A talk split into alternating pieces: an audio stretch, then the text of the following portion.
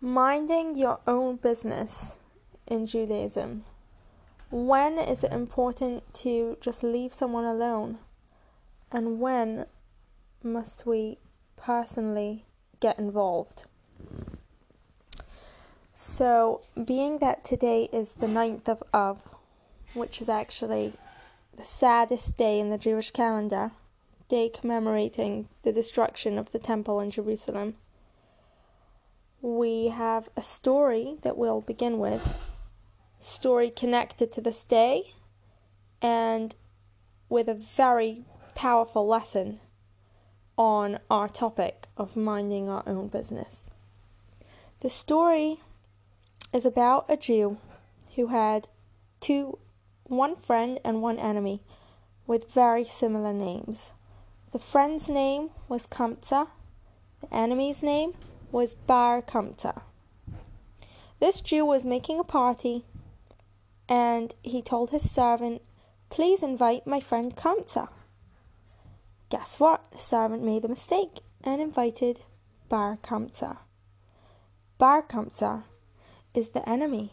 Bar Kamtza gets an invitation and he thinks, oh, maybe this enemy of mine is is w- wanting to make up. Maybe I'll go to his party and we'll be friends again. Bar Kamtza shows up at the party all happy. But this Jew who made the party was not expecting to see Bar Kamtza there. He was expecting to see his good friend Kamtza. And he was furious. He told Bar Kamtza to go away. Bar Kamtza was very embarrassed. Bar Kamtza begged him, Please, can I stay? No. Please, I'll even pay for my meal. I'll pay for my food. Please. Absolutely not. Please, I'll even pay for the whole feast. Just don't embarrass me like this. No. Go away. Bar Kamtza had to go away very embarrassed and fuming as well. And he said, All these rabbis who were at the party, no one could have spoken up for me. No one could have said something to stop this from happening. I'm going to get back at them. I will show them. And he decided he's going to tell the Roman emperor that the Jews are rebelling against him, that the Jews are angry at him and they're rebelling. He went to the Roman emperor and told them, Guess what? The Jews are rebelling against you. The Roman emperor said, Okay, let's see. The Roman emperor sent the best calf to the temple in Jerusalem to see if the Jews would offer it up as a sacrifice. And on the way, Bar Kamtza made a blemish in this animal. Now, the Jewish people have a rule that they cannot offer up a blemished animal in the temple. They were not allowed to offer the, the animal up. It didn't matter who was the one who gave the animal, it didn't matter where this animal came from, but this animal had a blemish on it now and it was not suitable to be given in the temple. They had to refuse it. When the Roman emperor heard that the Jews refused his animal, he thought that Bar Kamtza was right that the Jews are rebelling against him, and that was the beginning of the Romans causing the destruction of the temple and a lot more destruction that happened around that time when the temple was destroyed. So, this story is very well connected to today.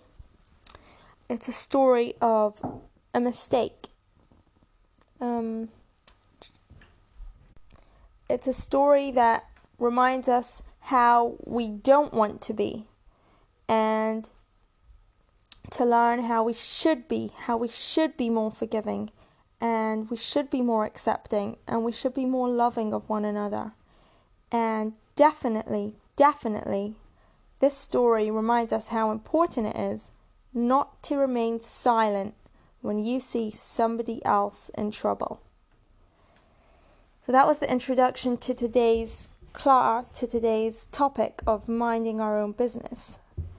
Um, and we can see from the story how important it is sometimes that we do need to get involved and what problems it can cause if someone does stay silent. So when do we when do we definitely have to get involved? It says in the Torah, don't stand by your brother's blood, which means don't stand by when somebody else is in danger. Um, so if someone is in danger, we have to stop what we're doing and do everything we can to save a life. Definitely that. Um, there's definitely no such thing as letting it go if somebody's life is in danger.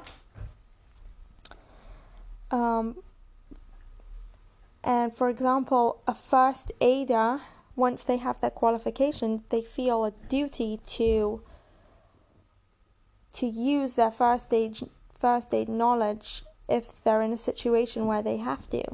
They will feel a duty to do the CPR even if they're on holiday right? It doesn't matter where they are, doesn't matter if they were in, the middle of something very important, they'll drop what they're doing if they have this first aids qualification. And in a way, we all have a qualification. We all have a responsibility towards each other. We think about that, that we all sh- should feel a duty to help when somebody else is in danger, like that first aid qualification. Um, this doesn't mean that it's always easy to help when someone's in danger.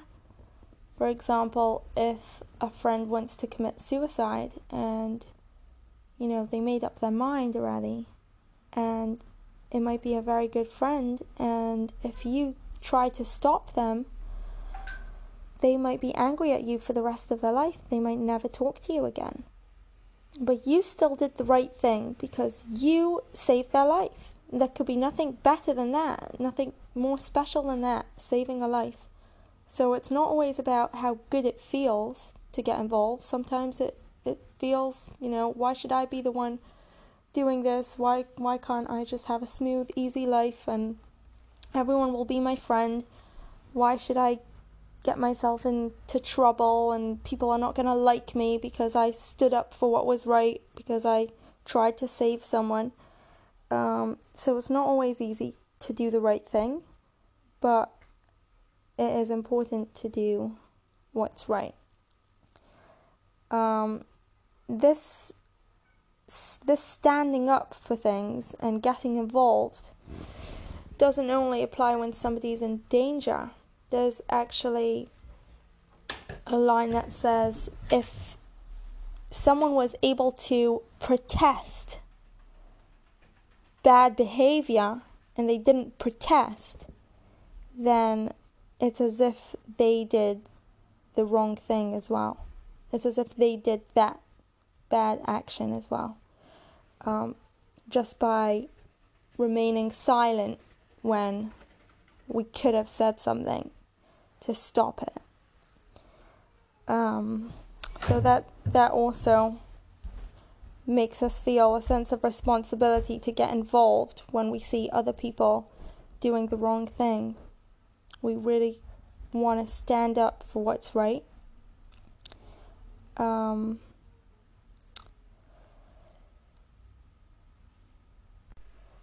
I'll share something interesting I read. It goes like this First, they came for the socialists, and I did not speak out because I was not a socialist.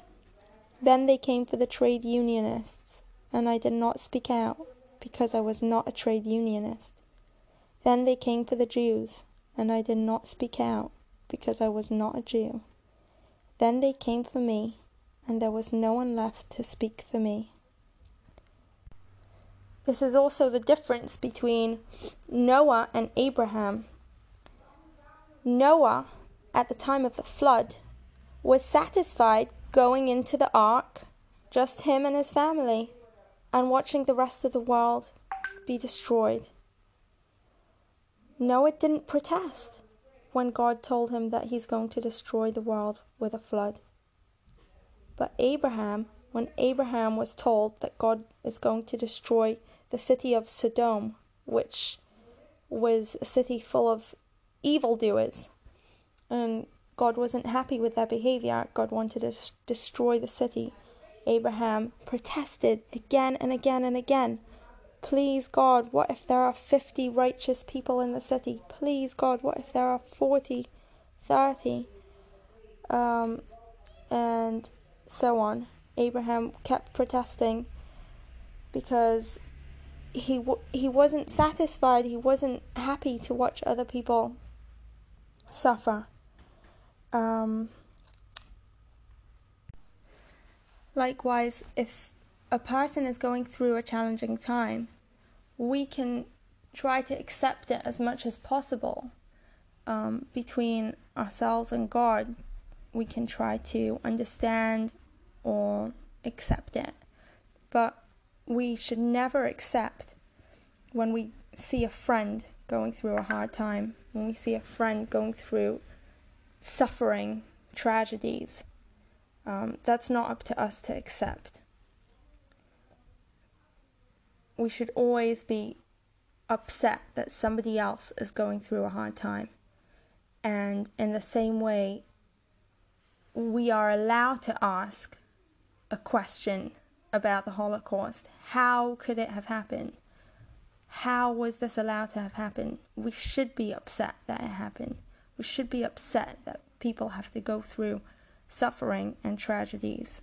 There should never be something that makes us justify why a tragedy was allowed to happen. Um, our our responsibility is to care about other people, to be upset when they have a hard time, and to do as much as we can to stop them having a hard time.